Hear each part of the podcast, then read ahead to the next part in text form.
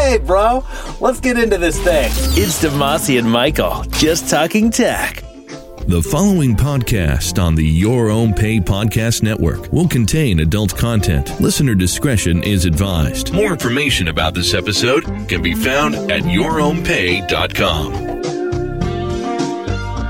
So remember how I told you one of the ways or complaints that I had about my current setup is I was using the PFL buttons and I couldn't adjust the volume? Mm-hmm. Well, I got it kind of to work, but apparently not the way I expected it, because you heard yourself when you came in on clean feed, so I've got to see what's going on with that. But what I've actually did is I've started to pipe most of my audio through to, and I'm going to poke around with the panning. So on this board, channel 7, 8, 9, 10, and 11, 12 are paired on the board itself, and I think it has something to do with the panning on if you pan all the way to the left, you're on channel 7, all the way to the right, you're on channel 8, and 9, 10, left, right, respectively, is how that works. Kind of the way audio file would work in a sense, right? Because most audio files by default have two channels, and you have that left and right if you pan one way or the other. Yep. So I got it to send audio through to, so with this audio, you can send audio out via USB. You can send audio out to the master, which I think most everyone should understand. You can send audio out to one of three different auxiliary outputs.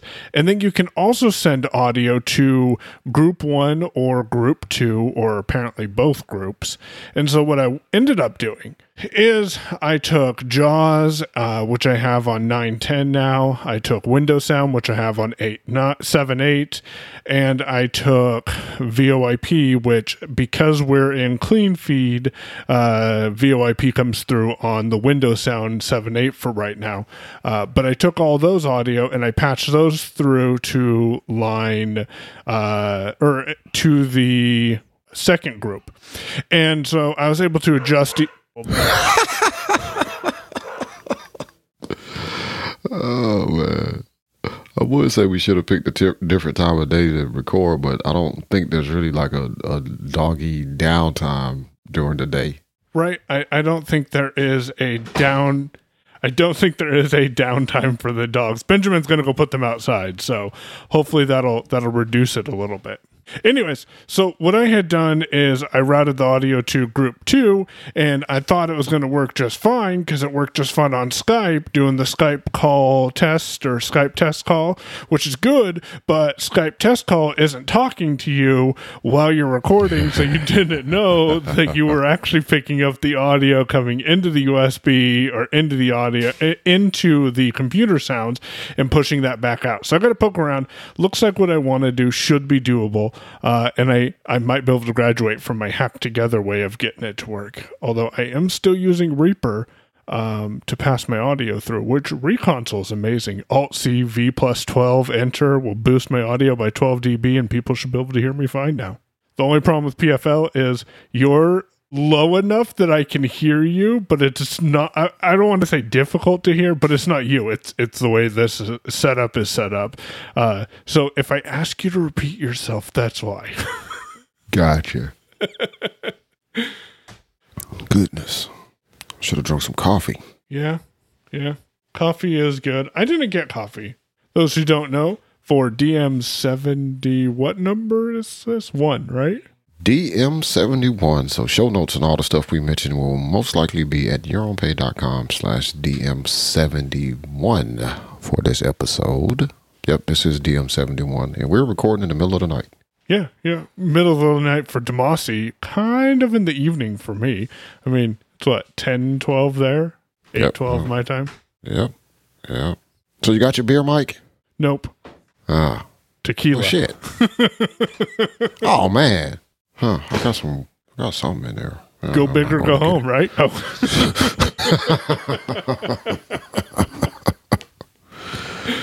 Oh man, I need to find a different kind. I'm gonna have to find a liquor store here because I am very used to not paying like the marked up prices you pay for alcohol.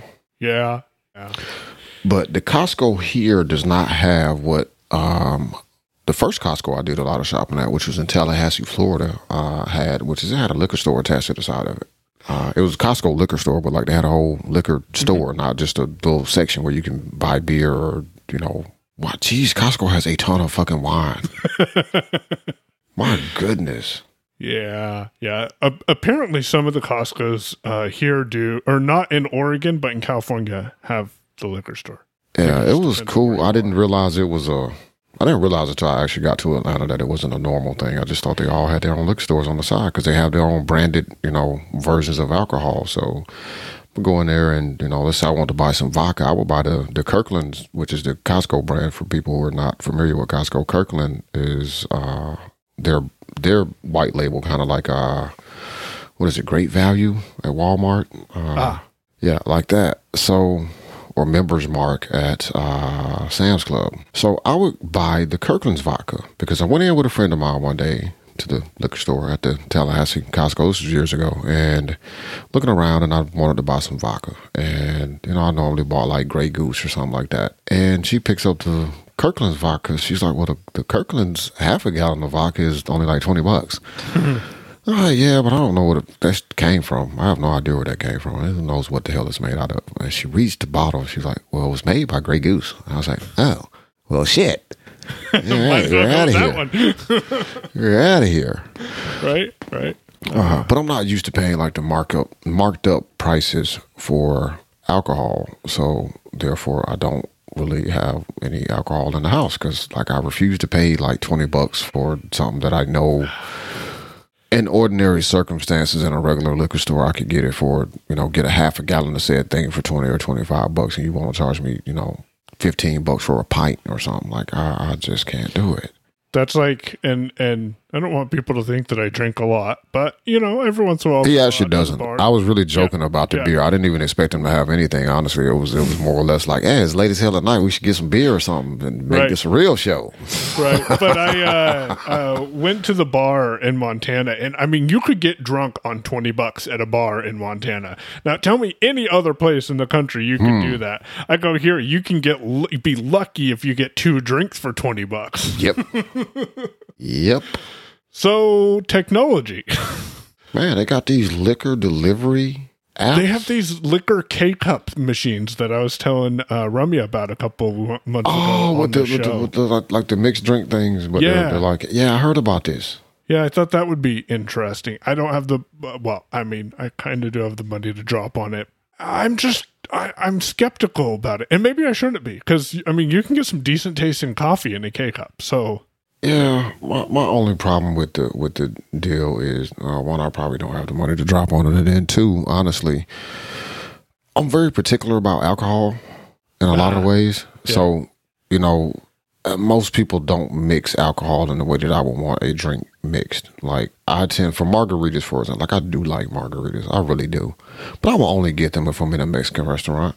Like an actual authentic Mexican restaurant, like the, you know, everybody I run into in there that's like that works at the restaurant is Mexican or at least Latino, right? Because they're gonna make the margarita strong, probably a little stronger than it really should be, but they're gonna make it. It's gonna be a good margarita, not overly strong where you're like, oh my god, yeah. But it's gonna be a good margarita, especially the restaurants. Like you sit down, you get the nice meal or whatever, and they bring out your margarita, and it's like this big, you know, giant bowl glass. Is like, oh, yeah, with this is the right place. On the bottom. Yeah. Yep. You know you're in a good margarita place when you get your margarita in a bowl like that, or a cup that looks like a bowl. Good times. So what are you up to lately? Man, honestly, lately I have been spending a lot of time with Amazon SES and Sendy. And how is SES treating you? SES is actually pretty nice. I wish I had started using it some years ago. Pricing is good. I mean, it's comparable. It's not, you know, it's not as cheap. I don't know where people get this 1,000 emails for a penny thing. It's not a penny. It's 10 cents. And there's a whole different pricing structure for attachments. So 12 cent per gigabyte for attachments, which does include embedded images for those of you who like to put, you know, embed the image of your company logo in the email, just so you're aware of that.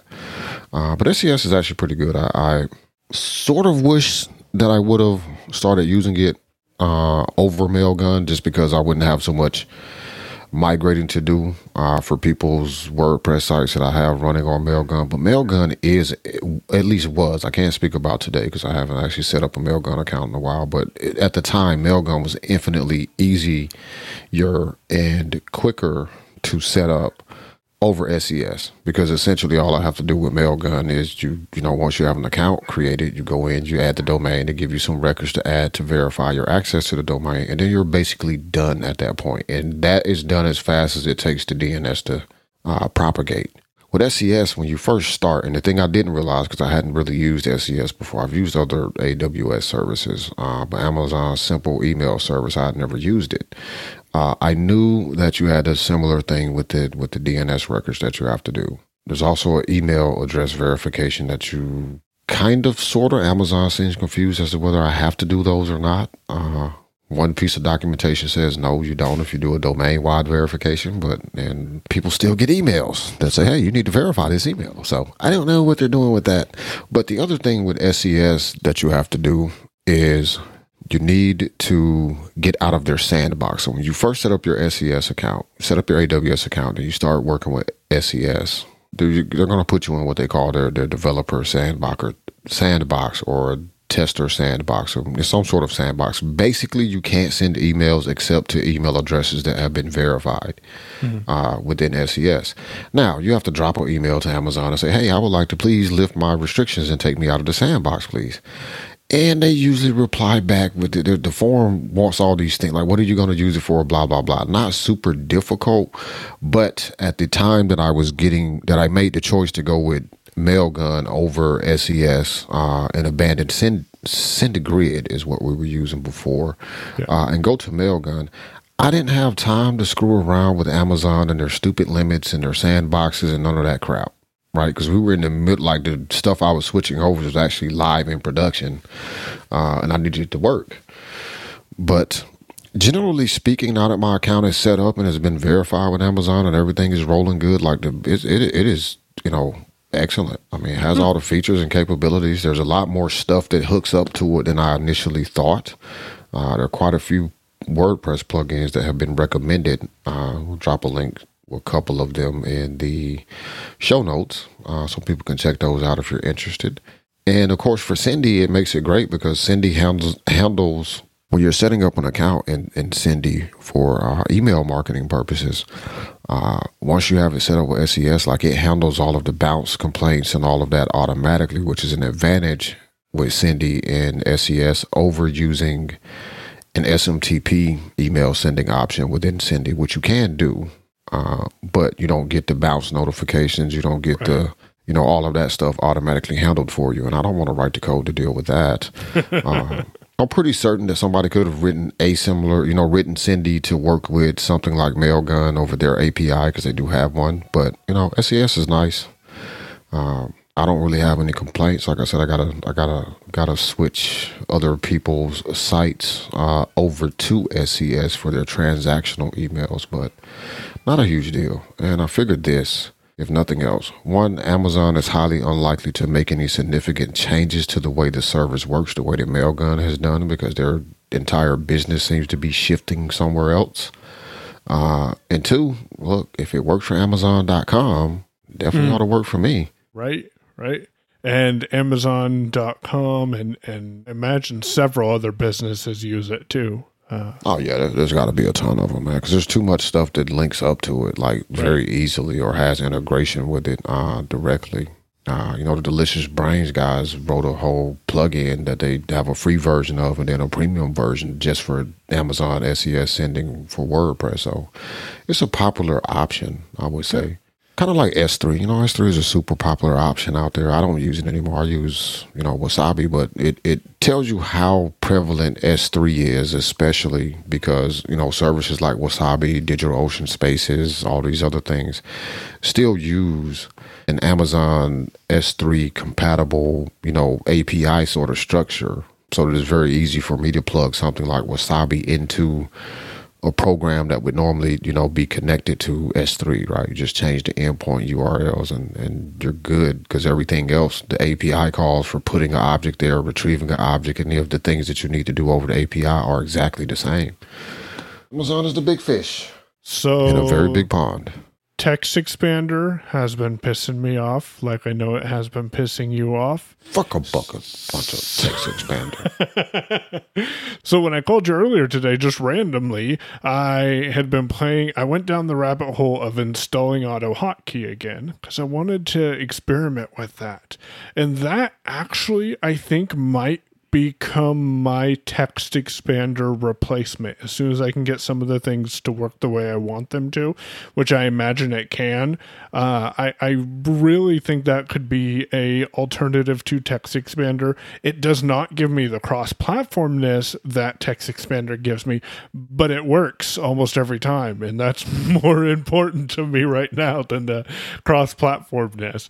And so what's super cool about it is they have their own unique syntax, and someone who may have already explored it knows this, but it is a great resource. You can do a lot of things with it. I currently have Control J set up to populate my email address, and that sounds weird, but that's the demo they used. And of course, I had to. Do you do that too? When you're doing a demo and it says, "Write hello world" here or something, you're like, "No, I'm going to put my email address here because that's the problem I'm trying to solve right this minute." And if it works, it works. Yep. So that's what I did. So now if I hit Control J, it'll populate my email. I want to move a lot of my other snippets into Auto Hotkey. So let me take a step back. How Auto Hotkey works is you create a script file, which is a plain text file. I have one right now on my desktop called testing script, and I can add multiple different hotkeys ended by the word return. I think it's actually use the right terminology. Talk open. So you can set up multiple different scripts inside of one script file ended by the word return. And so eventually I'll have all of, if not all of them, a majority of my Text Expander snippets.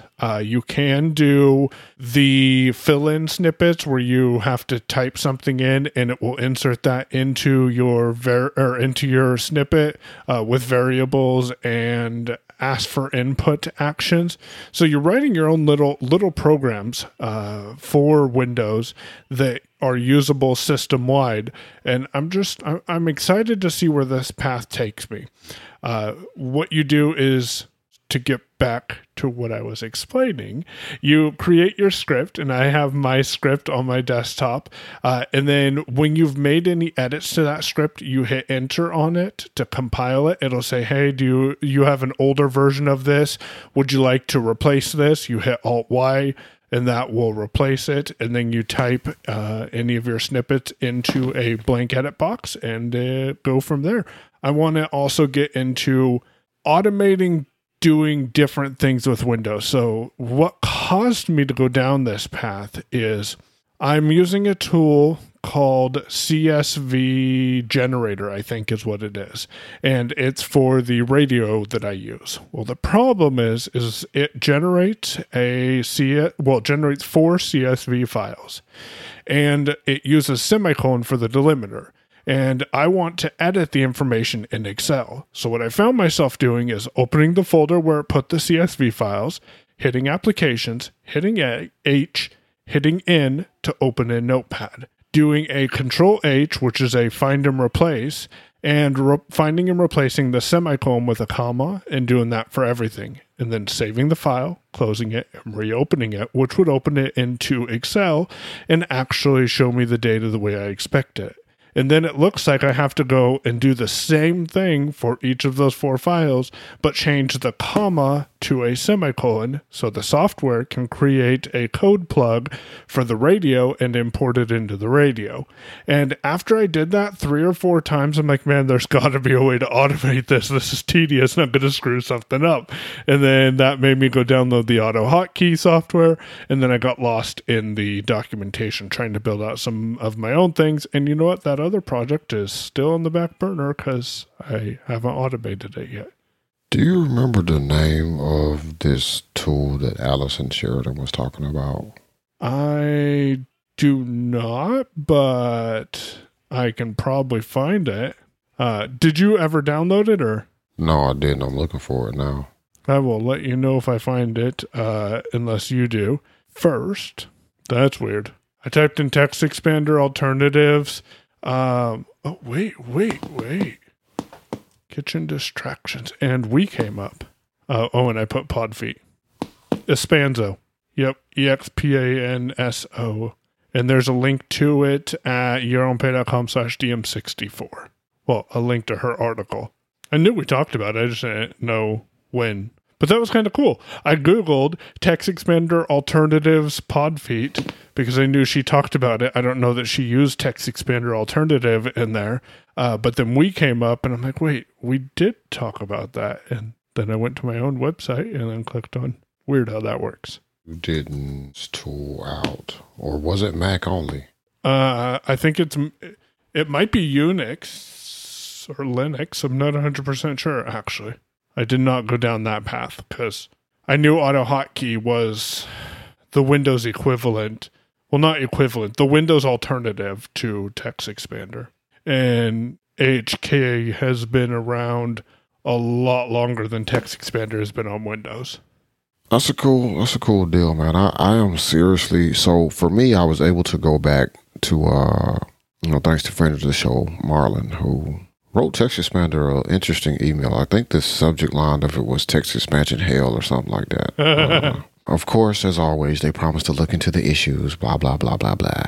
But they did provide him with a download link for an older version of Text Expander, still in the version 6 release, but it was older than the last couple of releases that they have that have truly screwed up everything on the Mac, at least for me.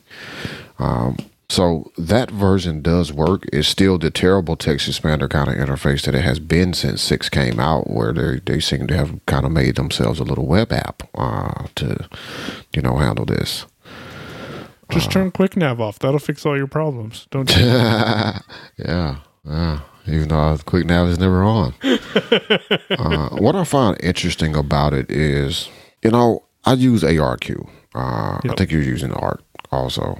But Arq came out with version 6. Version 5 is when I got into Arq, I think. It may have been version 4. But anyway, version 5 of Arq came out. And it was great. I like it because it basically, to me, and maybe this isn't 100% accurate, but I've never used Time Machine myself.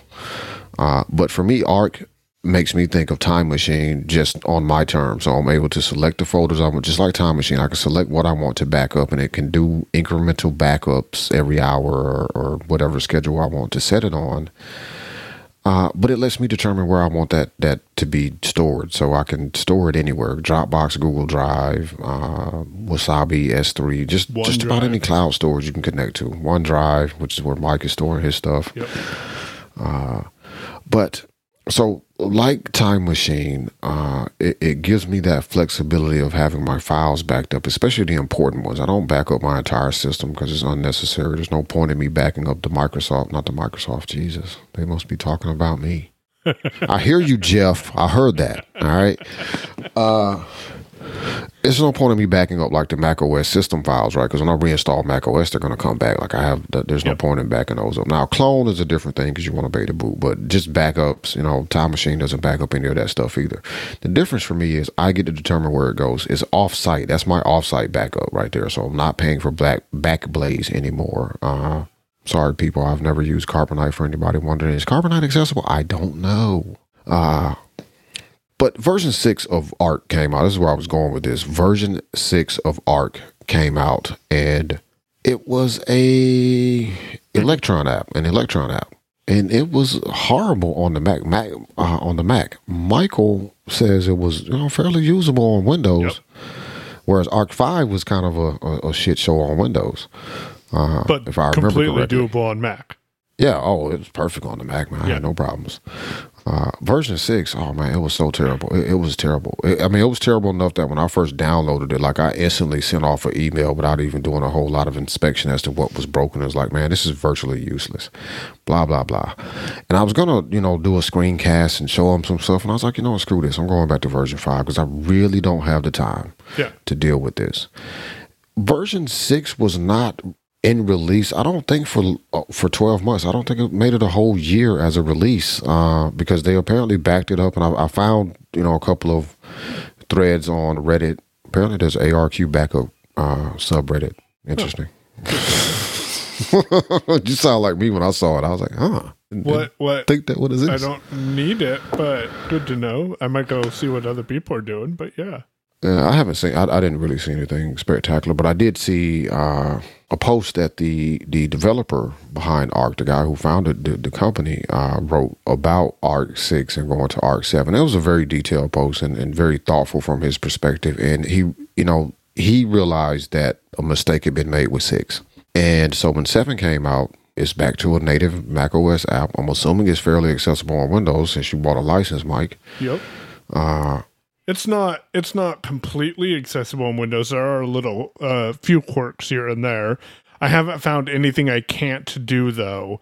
It could be cleaned up a little bit, but it is pretty usable. It is not 5 days for sure, and I would say it's probably even better than 6 on Windows. So, good deal. But the point I'm making is like Text Expander rolls out. So all prior versions, I've been using Text Expander since version 3 on the Mac. Forever. Yeah, for a long time, man. Long time. And version 6 comes out, and I think version 6 was the first, upgrade version. I may be wrong about that. First subscription version, but I could be wrong about that. My memory's a little fuzzy on that. I think they actually started that in V5. Right. Yeah, that does sound right, because that would make sense as to why I paid for a license 1 year and then got that discount deal for the following year. So yeah, that sounds about right. At any rate, version 6 is horrible. I don't know how. Now, the difference with Arq is there was a lot of vocal feedback about how Arq 6 was from everybody. It wasn't just an accessibility thing. Like, people in general did not like it. I don't know that Text Expander is getting that sort of feedback from the non-screen reader user community about how Text Expander 6 looks and behaves. But from a screen reader user's perspective, it is a major loss in usability. There are some accessibility issues as well, but just usability from a screen reader user standpoint is horrible. But the problem is there's not really that great alternative to Text Expander, for me at least, because I have so many snippets and so many advanced snippets inside of Text Expander that it's going to take me a significant amount of time investigating things like Keyboard Maestro. They have snippets. That's the thing. I do know a couple of people that switched over to Keyboard Maestro once Text Expander. I should probably Google up some of those old articles. There are some people who left Text Expander and went to Keyboard Maestro because they didn't want a subscription. There's things like LaunchBar has support for snippets. I've never used them, never looked at them. Right, so there's all these alternatives that do exist, but I don't know how well they would actually meet my needs because I haven't done the investigatory work yet, which Michael started doing today with Auto Hotkey. Because I got tired of it crashing my computer. My problem, and see, here's the thing for me with Text Expander, like it's not, I mean, the current release version, whatever the current version of Text Expander is, like the release version right now, that was about to drive me into the wall, into like, okay, I got to find a solution, because I couldn't even get it set up on the M1 when I was trying to, because all these weird menus were popping up all over the place. That old version did allow me to at least get it set up, and there's things I needed to do. I have so many snippets, man, so many snippets, command line snippets, because I don't want to try to remember the command of how to create a database in MySQL. I just made a snippet because I do it a lot. So someone back in 2016, and I'll link this, was talking about, and I haven't read the whole article, but I'll link it for people who are curious, migrating importing Text Expander snippets into Keyboard Maestro. Yeah, so definitely should check that out. It might be a thing. Was it Dr. Drang? What? I said, was it Dr. Drang? Or what's the website? Yes, Dr. Drang. Yep, that's who it was. That's the first article I saw that I can remember seeing too, of somebody that was doing it. That's actually where I was going to go look for that, so good find, because that is where I was going. Leancrew.com, I like it. What is it? Leancrew.com. Oh, yep. That's it. That guy's a... So I'm sure we'll talk about what Damashe finds and what I'm doing with Auto Hotkey. And if someone says, hey, no, you just got to make this change to your voiceover settings and Text Expander is fully usable on voiceover, please let us know, because I'm sure Damashe would appreciate that. Yeah, if you have some feedback, definitely share that. Or same for Windows as well. Although I think Mike's issue was more that it was crashing crap. Yeah, it was. So what would happen is I would be able to expand one snippet, and then when I went and did a second one, I would lose all speech. Actually, I think what happened is I wouldn't lose speech.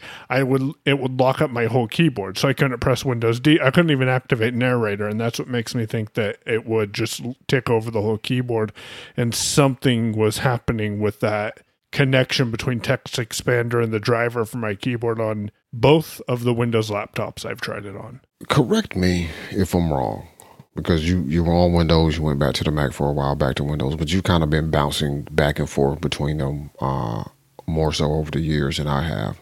Has Text Expander on Windows with the screen reader ever been in good shape? No. In order to build snippets, as you know, I would go to the website in Chrome and had a better experience that way than within the app. I've never gotten it to reliably work on Windows. When it works, it's great. That's the thing, is when it does work, it's amazing. And, you know, I'm pretty happy, but Auto Hotkey expands things even faster than when Text Expander is working, it would expand it on Windows. So I noticed that from the get-go. Nice. Quick side note to kind of change the conversation, because I almost did it, but I'm watching myself more. Who in the hell thought putting control or putting the R for reload was better than using F5? And I asked that because one day I was doing something and I went to look something up. So I went to hit control T and I hit control R and had to refill out the whole form that I was filling out. Oh, Control R to reload the web page. Yeah, Control R reloads the web page, and Control T opens a new tab. So, yeah, I've done that once or twice now. Well, hold on, wait a minute. Oh no, actually, it would be the same thing. Yeah, it's the same thing on Mac. But when I did that, Michael Doyes was like, who changed it from F5 or they should have stuck with F5 or something like that, or that should be F5. And I'm like, you know it. It always has been F5. That was just IE, though. Or am I wrong about that? I'm pretty sure that you can do that in Chrome, and I'm going to tell you here in a moment, at least on Windows. Yeah, you can hit F5 in Windows, and it reloads. Oh, okay. That does not work on the Mac. So, and that could well be what the reasoning was something needed to be cross-platform in F5, what that does on the Mac. It did nothing here. It does do something if you have your F key set to do the media stuff, but mine are just set to work as regular function keys. Yeah, it didn't do anything inside of it. But I will tell you, though it was a frustrating situation having to refill out the form, the positive thing is Windows Universal Clipboard. So for those who don't know, if you hit Windows V, and yes, I said Windows V, not Control V, this will, the first time you do it, say, hey, would you like to enable the Windows Universal Clipboard? I think it's what it's called. It's pretty much a clipboard manager for Windows 10. And it will keep, I think it's the 25 most recent things that you copied to your clipboard, or it keeps all of them until you reboot your computer. I'm not 100% sure because I haven't paid that much attention. Because honestly, when I'm using a clipboard manager, I just need probably the last 3 to 5 items that were added to my clipboard because I'm doing a repetitive job that I need to paste some of the similar content into different fields. So what I ended up doing is, because this form asks questions, I would type my questions in Microsoft Word, spell check them. And then I would select them all and cut them to the clipboard and paste them into the respected fields. So when I hit Control R and reloaded the form, I went and started filling out the form, and then I remembered that I was doing that, so I hit Windows V and was able to down arrow through each of my responses, find the proper one, hit Enter, and then press Tab, and that put that into the edit box. So that was an unexpected benefit or advantage while using tools at my disposal. I'm just going to say, if you're not using, at least if you're, that's an awesome thing that's built into the system on Windows, first of all. So if you're not using a clipboard manager, period, like you need to get one in your life. They're extremely handy. Everybody has done it. Every single person that uses a computer regularly has done it. You copy something and you mean to go paste it somewhere and you do something else, or in the midst of getting over to where you need to paste that, you copy something else. And now you've just overwritten the thing that was on your clipboard that you meant to save. And sometimes you can't get it back. I have been using the clipboard manager in LaunchBar almost from day one of using LaunchBar. I think that is one of the first things that I enabled and learned how to use outside of the quick launch features. And, you know, my life is screwed up if I don't have a clipboard manager, because I will copy something and I will go and I won't even think about it. It's like, oh, I need to save that to do something with it later, right? Well, I'm not going to do that thing right now because that requires me to go open up, you know, 1Password or something. For example, looking at my clipboard manager, I have, well, there's a clean feed link that I had to copy out of Safari, because apparently when I opened it up in Safari the first time, I was like, please use Chrome. I'm like, but it's working. It's working. I can hear him. He can hear me. I can hear me. But... you know, apparently it really wanted me to use Chrome. So I switched just in case it would do something weird to like the recording or something. But I have a snippet that I need to go update in one of my bash files for where the new location of auto completion for different packages I've installed is now located with Homebrew. And I have a bunch of information I need to put in 1Password that I copied out of an email. All in the clipboard manager. I haven't even thought about it because it's just there. When I remember to go add this stuff to 1Password, I'll know it's on my clipboard. I won't be looking for the email. Basically, you need a clipboard manager. They still kind of suck on iOS. I didn't even look for any on Android, actually. Me neither. I am charging this Android phone because I want to play around with Android 12 in the near future. But maybe before I make that leap, I'll do some poking around for some clipboard managers. There will not be a link to an app in the show notes because I'm not committing myself to having that done before those come out. But I'll do some poking around on Android. We'll follow up on that. iOS does have a few. I won't link to any because, one, I don't know if they're still active. And they're sort of kind of terrible in a way. Because, of course, the way iOS is structured, you can't just copy stuff and have it automatically grabbed by this application that manages your clipboard. You have to do something. I think I can't remember the name of it, but my favorite one that I did like on iOS had a widget. So if you pulled down and swiped over to the widgets view when it was in the old style, you had that widget there. It would then capture what was on your clipboard and store it for you. And it had a little keyboard extension you could switch to, so you could, you know, quickly paste out things in different apps. So it was nice. Right. Well, I don't remember the name of it, and I don't even know if it's still on the store. So, but on a desktop operating system, such as Mac OS or Windows or Linux, if you're one of those crazy people, get a clipboard manager. Make your life amazing, and you'll feel assured that you don't have to worry about that. Absolutely. I'm buying this mixer that you have, by the way. Well, actually, I'm buying the 22, whatever it is. Yeah. The MTK. Did you hear that joke I made on the Calico Show? I'm like, yeah, and now that I have this mixer, Damashe had to tell me that he's getting the 22. And yeah, I did hear that. Yeah. By the way, Mike did do a very good explanation of how he's using his mixer and kind of some of the, you know, foibles of getting it set up on the AMI radio show on May something. I don't even remember. 20, was it this last 19, Monday? 18, was it 17. Yeah, it was just last Monday. So May 17th. We'll link to it. And we'll link to it in the show notes. DM-72. Nope, 71. Yeah, 71. If you go to 72, you will get nothing. There will be nothing for you this week if you go to DM-72. Now go to youronplay.com/DM-71. We will link to Michael's segment. I thought it was fairly well done. He packed in a lot of information without talking too fast. Because I don't think I've been doing a lot of umming. No. But I noticed that one, though. So we'll link to it. Michael did an excellent job, I believe. And not only explaining what a mixer is for, what the type of board he has is for, the difference in, you know, just a mixer versus an audio interface, and the fact that his board has both of these things, but also sharing some of his you know, adjustments to using it and trying to get it to work in the way that he wants it to work, getting it to work in the way that he wants.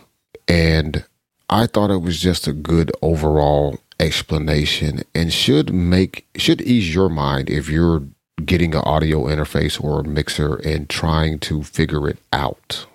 Michael was very clear that, hey, this is a learning process and I've had it for a month and I finally gotten here with it, right? But he's not giving it up, and I'm going to buy the same board, just a bigger one. And I'm probably about a month away from buying mine. I got to determine whether or not I'm going to get it off of Sweetwater or if I can get a better payment deal with Z-Sounds.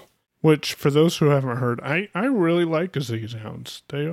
They don't give you the support that you would get from Sweetwater, but I like both of them. I like both of them. If it comes down to me making a purchase of that amount over several payments, if Z-Sounds gives me 12, the most I'm going to get from Sweetwater is going to be 6, I think. Yeah. Yep. So, you know, look, stretch it out. I'm trying to start a business here, man. That's not cheap. I gotta pay for servers, and I pay lawn guys because I don't have time to cut the grass. Licenses, all this. Look, man, I'm trying to start a business. So I don't have much more to talk about, but I do want to mention, I don't think we've mentioned it on the show, about me doing surgery. A week or so ago, I decided to sit down with the RoboVac that we have and try to get it working on our Wi-Fi network, because I just kept having issues, and Eufy or Anchor wanted me to send a video, and I never got around to sending a video. It takes a lot. That's just an excuse, but it takes a lot to actually get in the mood to send a video to someone to show them that it's not working. And Doug made an offhanded comment about this Raspberry Pi that I got from him. And he said, make sure to put it on a network that has a single word for the SSID. Side note, I didn't have to do that, but that's besides the point. When I was thinking about that, though, I said, hey, maybe this RoboVac needs to be on a network with a single word as the SSID. And so I put it on our guest network with Eero, and ever since I connected it to that, Eero has this fancy feature that you go into the settings and you go to troubleshooting, and then there's an option that says my device won't connect. And when you choose that option, it will disable the 5 gigahertz network for, I think it's 15 minutes. And this device only will support the 2.4 gigahertz. So I first tried that and then tried to put it on the main network, and it wouldn't work. It just wouldn't allow me. It kept saying an error has occurred or something to that nature. So when I disabled the 5 gigahertz network and put it on the 2.4 gigahertz guest network, which is a single word, pie and cake, it went on there just fine, and there wasn't any issues. And it acted, or the app recognized the RoboVac, and now I have it cleaning up stairs on a schedule regularly, and it hasn't fallen off the stair cliff. And so I am super excited to say that if for some reason your smart device won't connect to your Wi-Fi network and you happen to have a space or a special character, try VA guest network and see if that'll work. I have determined that I had to buy a router. Speaking of networking gear, I bought a router. I'm not going to say I necessarily had to buy a router, but it is going to make my life infinitely easier going forward. But I did just buy a standalone router. It does not have Wi-Fi in it at all. It's just a router, just a hardware router. The reason I bought it, and I'm going to put my Google Wi-Fi, wait, is that what it's still called? Did they change it to Nest yet? It might be Nest Wi-Fi. I don't know. Man, whatever. Nobody cares. The Google branded Wi-Fi devices, I'm going to put them in bridge mode once I actually set up this router. Now, the purpose for me buying a router, and I thought about this before, especially somebody like Doug writes in or tweets or tells me somewhere else when I speak to him about, oh, well, you could have done this. Yeah, I know. I probably could have bought a Raspberry Pi and turned it into a router, or used the old computer and put Linux on it and PFSense and made it into a router. I didn't want to do any of that shit because I don't have time. I will do it at one point, at some point in the future. I will do something like that as a project. You know, probably one of the kids, once I figure out which one of them has the network geek buried down in there somewhere. But didn't have time to do all of that. And I did need to solve a problem. What's the problem to be solved, as Allison would say? Well, the problem to be solved is, number one, none of the mesh products that I am interested in, there may be one that exists, but none of the ones that I'm interested in. So either the one that I currently own, which is Google, or Eero, which is the only other one that I'm actually interested in, give you the ability to do dynamic DNS. Mm. And for those of you not familiar with dynamic DNS is the ability... There's some external service. There are things like DynaDNS. There's other services that provide similar functionality. Cloud DNS, which happens to be my DNS management service nowadays, also offers this capability. But basically, you're able to take a domain name and point it at your home IP address. And once you get it configured in the way that it needs to be configured, if your ISP changes your IP address, because that tends to happen. Doesn't seem to happen as much as it used to, but it does still happen from time to time. The dynamic DNS service will automatically update where that record is pointing to so that it continues to work. So I don't have to manually go in and adjust the IP address from 68.something to, 92.something or whatever the hell they're using. Weird also, Comcast is using 68 over here and it used to be 73. Very, very confused by that. And Spectrum is using 47 when it used to be 64, I think. Amazon Web Services has a 8.something domain in Virginia. Huh. Yeah, I had a EC2 instance spun up, and it was using a 8.something domain. IP address. Yeah. And I was like, weird. But anyway, I need dynamic DNS for several reasons. Number one, I want a security certificate for my printer so that when I go to the HTTPS version of the page, I don't have to do the whole little bypass thing. And I also want security on the printer because the printer will have some form of access from outside the network. Because this printer gives me an email address I can use. It can do some other stuff that needs to, have internet connections. So I want a security certificate on it. I also want some better firewall controls than what I get with the Google Wi-Fi at least, but I also want the ability to use a internal domain for my local area network, which is something I've gotten super used to from way back whenever I first hacked a router and put like DDWRT on it or something. I like being able to type in, like if I want to, go browse the printer interface, or if I want to connect to another computer on the network, which is how I normally use this, is I just type in like, Latia dot, my internal domain .home or whatever, and get to her computer. It's not really that long, but I couldn't think of an actual thing that wasn't a legitimate domain that I don't want people to know. But that way I can very easily, first of all, having that sort of setup means if the IP address for a device changes, I don't have to worry about it. I mean, I could go in and, set static IP addresses, but who really wants to do that when you can just go overboard and set up a whole bunch of extra shit that nobody really understands and wonders why the hell you did it in the first place? What would be the point if I didn't do that? So I bought this router. I haven't set it up yet. It is a TP-Link, a small business router. It's about $50. It has 5 gigabit ports. Looks pretty good. Maybe I can put DDWRT on it, but if not, I still at least can do the things that I need to do. But I do need that external dynamic DNS setup because Plex is coming back at some point. Plex on a Pi? It depends. It depends. A friend of mine has said he's going to send me a Mac Pro somebody gave him. It's an old Mac Pro. It's like the old, before the trash can Mac Pro. So it was like a 2012 Mac Pro somebody gave him that he has decided he doesn't want to try to attempt to do anything with. So I may just set it up on there. That would actually be good. Have a Plex server and a Hazel server. Yeah. That could be my Hazel server, amazing. My Plex server.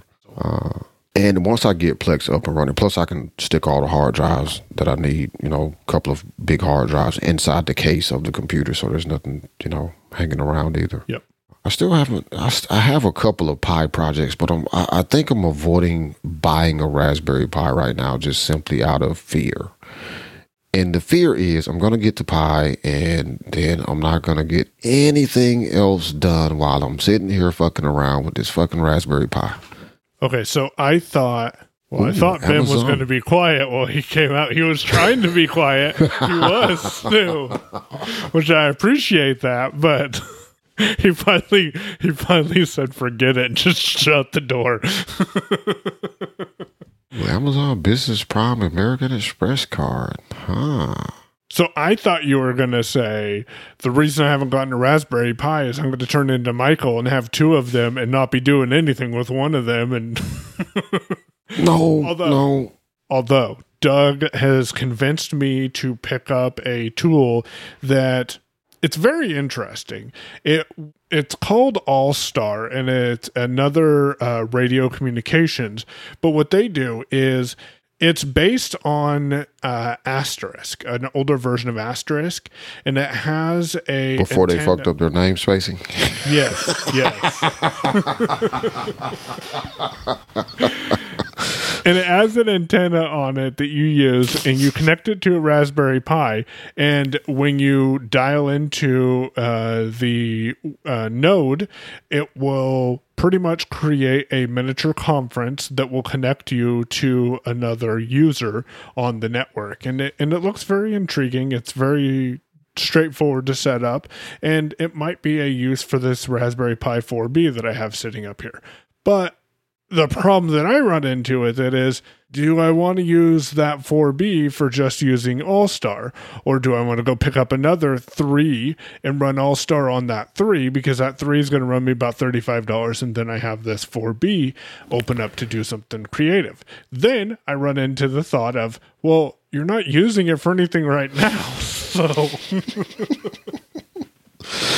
So, but here's the problem, right? Here's where we're well, I'm not going to necessarily say we're slightly different. I think I've learned a lesson from you a little bit, which is you bought a Raspberry Pi and you kind of overcooked it when you bought it. And now everything that you could possibly do with it, you're like, yeah, but do I really want to use a fucking Super Pi just to run Pi Hole? Like, that doesn't make sense. Yep. Well, you could run Pi Hole on Raspberry Pi Zero, I believe. Yeah. It's like, do I want to buy a Mac Pro just so I can? Yeah, it's like, do I want to buy a Mac Pro just so I can stream audio like that? That makes absolutely no sense. Or yep. I have the Mac Pro already. Do I really want to set this computer up just to be like an audio streaming device to play music around the house? Like, really? Right. Is this it? Yeah. So one of these days, I say spin it up on the 4B, right? And then when you figure out something else that you want to do with the 4B, then go buy the other Raspberry Pi, because at that point, all you should really have to do is just swap the cards over, if I understand it right. Nope. Two different cards. What do you mean? So the way that this setup works is you can get it for a 3 or you can get it for a 4. There's something different in the architecture or the layout. I don't remember exactly what it is. It might be different USB placement. Not sure. Nope. The 4 is 64, but I think the 4B specifically. Maybe if it's just specific to 4 and 3, I'm not certain, but I know for sure the 4B is 64-bit ARM Linux, and the 3 is not. It's 32-bit. Well, I know this thing plugs into USB is for the USB ports on the 3. On the 4, they're on top of each other. Okay. So that might be it, too. Well, buy Raspberry Pi 3, man. I know. That's likely what's going to happen, is I'm just going to pick up a Raspberry Pi 3, do something with this 4B. Make a NAS, I'm telling you. Yeah, but then I got to buy hard drives. Either way, it's going to cost money. Well, I wonder if you set it up with something like free NAS or something, if you could use... That would create probably a ridiculous amount of latency, though, if you could mount Wasabi bucket. That sounds like a lot of internet usage. That be a bit overkill. But I think I see where you were going with that. Yeah. As I thought about it, I'm like, one, that's a lot of internet traffic back and forth, but then two, like the latency probably would kill you. I don't know, man. What else could you do with the Raspberry Pi 4? Have you tried ideas? I mean, I got a few. I mean, there's the NAS, because I'm pretty sure you got a hard drive laying around. And look, it doesn't have to be 4 terabytes, man. It could be, plug a flash drive in just to see if it works. Yeah, right, yeah. Get it working, see if it's something you need. And phone system. To be honest, Damashe, I knew you had some ideas. I was talking to the listener. I thought that's like, man, look, I got a bunch of ideas, man. You know, load up Asterisk or something on it. Yeah. Make a virtual PBX. Install Plex on it. I might sell this Fire TV Cube thing. Huh. Because I kind of am interested in the Apple TV, but I don't know why I'm interested in it, and I think that's why I haven't pulled the trigger on it. Probably because I gotta check with the boys. I don't even know if the Fire TV Cube is hooked up, because we have the Roku TV in the living room now that has the built-in apps. I definitely gotta buy a new Apple TV. I haven't bought it yet, but I'm gonna. You know, honestly, part of it is I don't actually have a TV. So there's that. Because Tia actually absolutely refuses to even attempt to order another TV from Walmart. I told you the story privately. I don't know if we mentioned it on the show, but we get the TV and it's already damaged. And when we get it back to Walmart, and she takes it to customer service, the lady in customer service like, you two? You're the fourth person to bring back one of these Samsung TVs that was already damaged when you took it out of the box. And I was like, oh, man. That's either they're stealing TVs somewhere in the chain, or people are just really pissed that they can't buy a TV, so they're just flinging them. Right. She absolutely refuses to buy another one from them. The only other place we've looked at a couple of different places, but the place I would really rather buy one from now is Costco, because I'll get 2% cash back on the purchase, and they're out of stock of any of the ones that I actually want, which is a Samsung 55, maybe 65-inch TV, and they're just out of stock, I don't know. But new TVs are coming out, and I told them maybe OLEDs will go down in price a little bit enough. Like an older generation OLED from Samsung may get pushed down far enough that I'll buy that. Or I'll get whatever the current generation is right now of Samsung LCD once they release their new ones, because apparently it's TV season. Yep, it is TV season, and it's going to be TV season for the next couple of months, because doesn't football start in August? Yeah. So there should be deals on TVs then, too. Yeah. Okay, wow. I really want to get it out of Costco, though, because, you know, wow. Yeah. 2% cash back, man. That adds up. 2% cash back, man. It does add up. But that's one reason I haven't bought the Apple TV. Secondly, I'm trying to figure out, and I got to chat with my bookkeeper and see if she has any ideas. It would be interesting if I could write it off as a tax. You know, as a tax write-off for the business to buy Apple TV. I'm not sure I can do it, and I'm not going to do it if it's like, you know, in the very up against the line, like maybe. But if they look too hard, maybe not. Like, then I just won't do it. Right. Because for most of businesses, look, it's funny. I got more money in my operational budget than I got in my pocket. It's crazy. Welcome to being a business owner. But that's how it goes. But I tell you one thing, man. Sitting down, so I read Profit First, just to jump off onto a whole other topic. I read the book Profit First. Desiree had been recommending we read this book, because she recommended it to both of us. I think you had already read it or started to read it or something. I had not. I just read it recently. I get the idea behind what he's saying, because the general principle that I take, anyway, this is my takeaway. I'm not a professional. Not a professional anything, honestly. But with Profit First, the general principle that I take away from it is that you move your money around into separate accounts. So you have one account that's your income account, and that's where payments come into. So, you know, in my case, Stripe deposits or PayPal deposits go into that account. And once you get up and running, twice a month, you're going to move money out of the income account into several different accounts based on percentages. So let's say you're taking 60% of your income and moving that into your company's operational expenses. You know, that's your everyday accounts, which you use to pay the bills for the business. You move a percentage of your money into your company's profit account. These are profits that, you know, you will pull from later. You move a percentage of your money into your payment account, which is like how you will pay yourself or pay other employees or whatever, like that, right? The general idea to me, though, seems to be that if you have your money and there's a tax account, people, for anybody, don't yell at me. There's a tax account. You're supposed to move money into that tax account too, so that when you pay your taxes quarterly or however you have to pay them, you have the money there, right? And at the end of the year, you shouldn't have any surprises. If you've underpaid a little bit because your projections were slightly off on your income, well, you should have money in your profit account to pull from to cover that expense. Not ideal, not how you want to do it, but the money should be there. Because if you made more money than you projected you were going to make, then you should have it somewhere, because you're not, the biggest problem that business owners run into, and I know this from being a freelancer, just trying to run a, I shouldn't say bootleg business, that implies something entirely different depending on where you are in the world. So running a business out of my pocket or out of my back pocket as a freelancer. So like I'm taking gigs, I'm paying taxes on my stuff. Like I'm doing what I'm supposed to do generally legally. Everything is legal. I'm not, having people send me envelopes of cash so the IRS doesn't know I made money. Like everything is being legally done. But having all your money go into one account and then paying the bills out of that account and figuring out, well, when do I use this money? What you tend to do if all your money's in one account is what people have a tendency to do. You're going to spend the money when you need to spend the money. Whereas if you have allocated money based off percentages of what you need, and let's say, well, 20% of, all income goes into the tax account. I'm just throwing around numbers, people, don't yell at me again. 20% goes into your tax account. Well, you don't touch that money because that's the government's money, and you wouldn't steal money from the government. Now, would you? I wouldn't. I don't know about anybody else, but I wouldn't.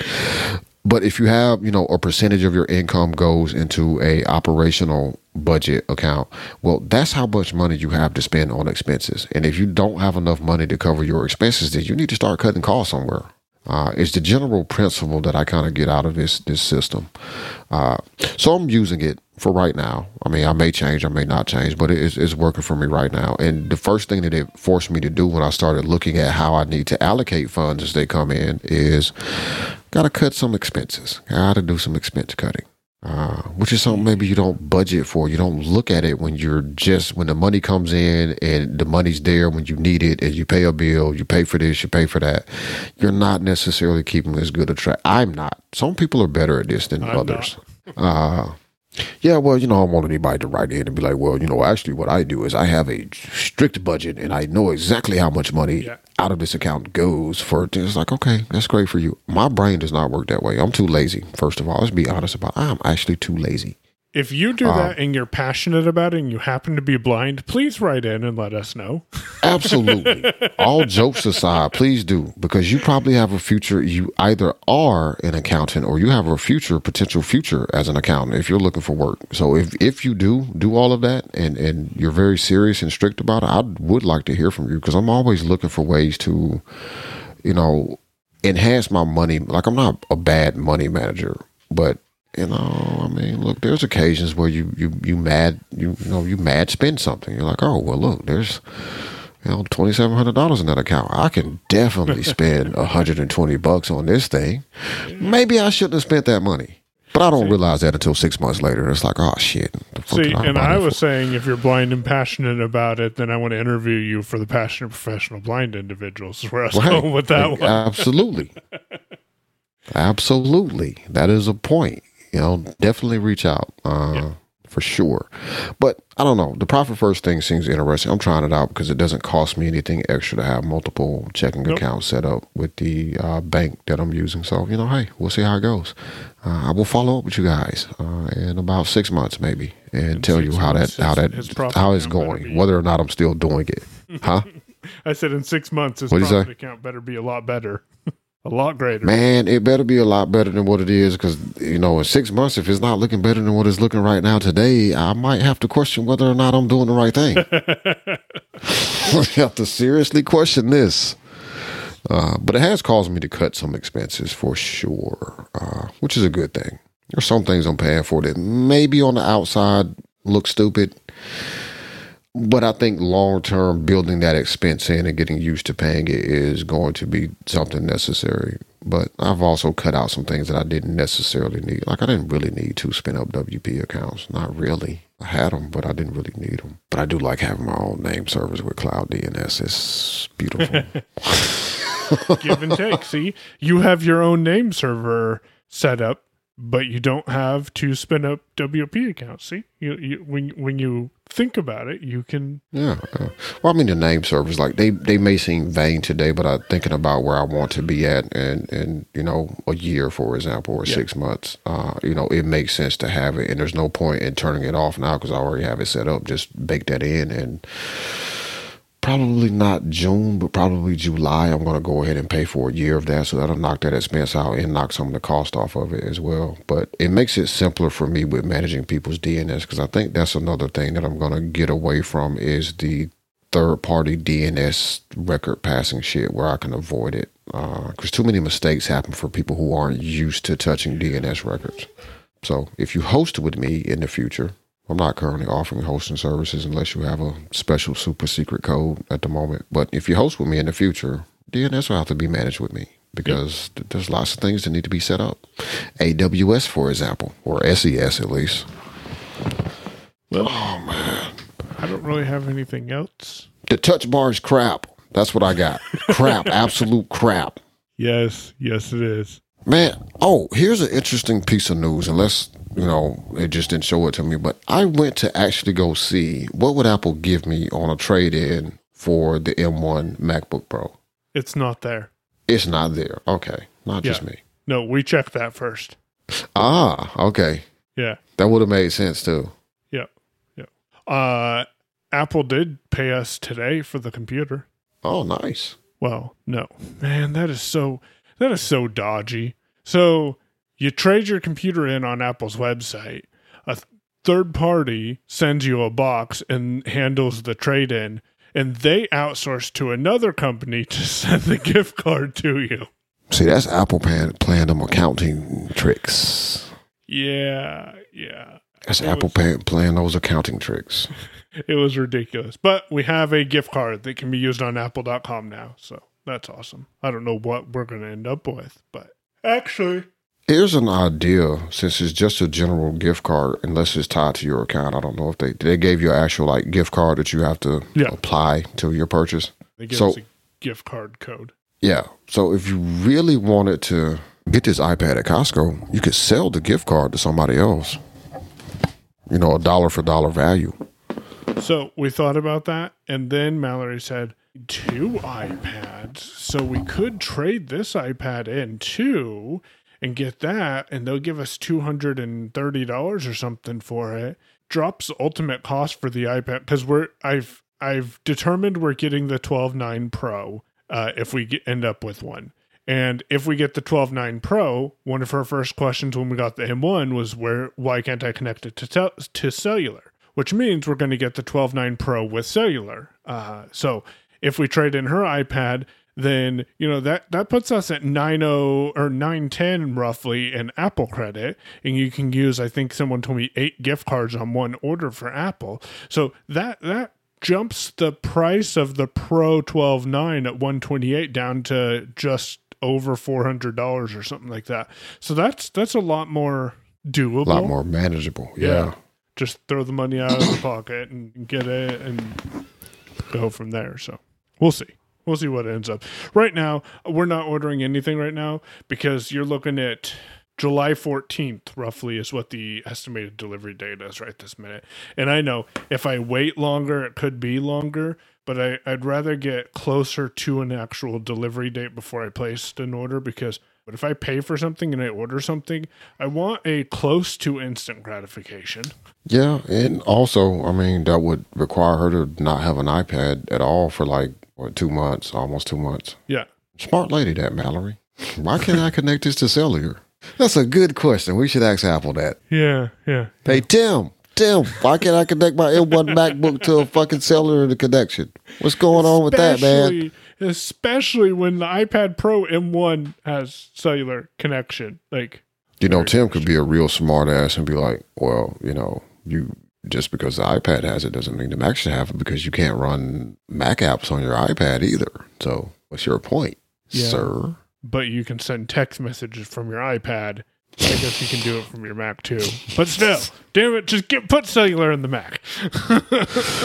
Gotta do it, man. Gotta do it. Gotta do it. Maybe that'll be the big surprise, since everything else about the new laptops is seeming to be leaking all over the place.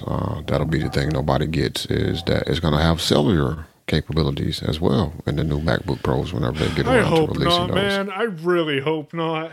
Oh, it'll be too late. It'll be too late. It'll be too late. Yeah.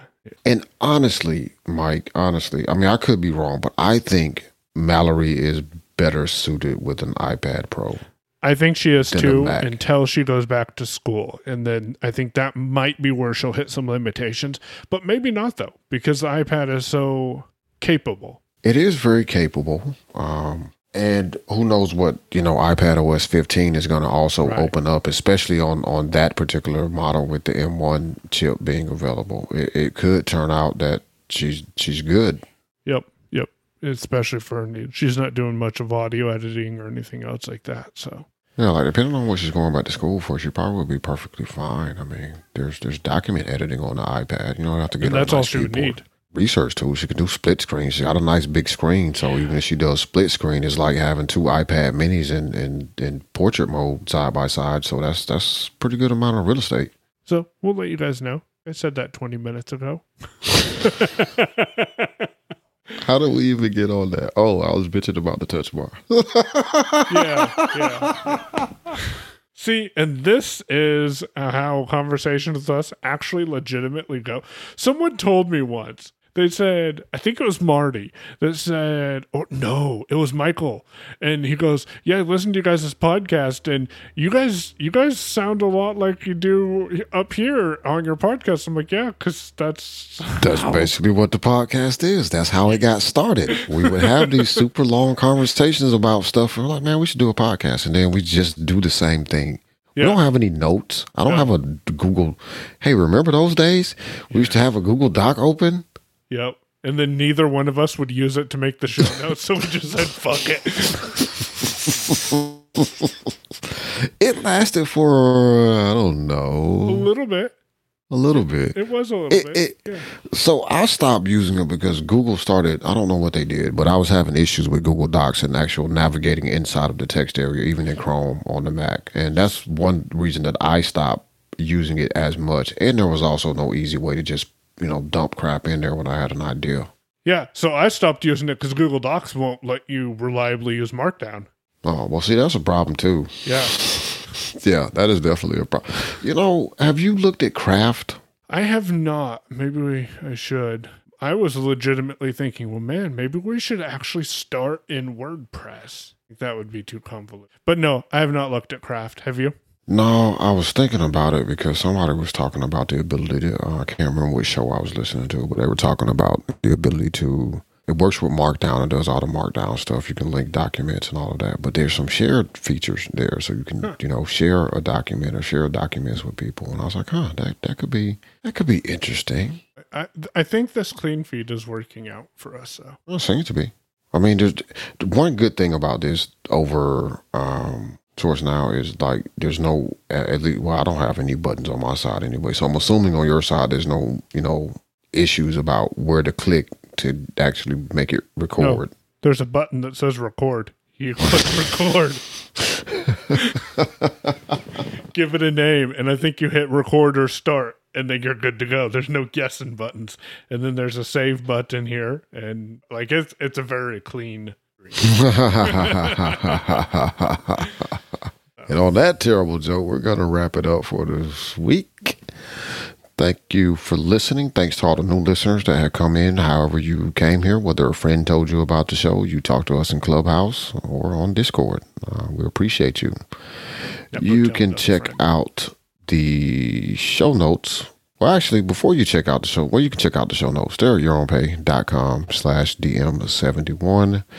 You can follow us on Twitter. You can follow the show itself if you just want announcements about the show at the DM series. Shit, you don't even know, and you made the account. You can follow the show if you just want announcements from the show and don't want any of our random bullshit at the DM series on Twitter. You can follow Michael at your own. Nope. Excuse me. That's not right. You can follow Michael at Payown, P-A-Y-O-W-N, and you can follow me at Damashe, D-A-M-A-S-H-E. What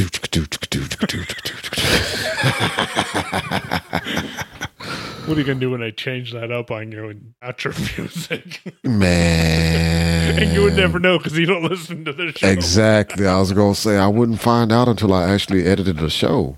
I'm like, what the hell is this shit? Right. How long we had this outro music?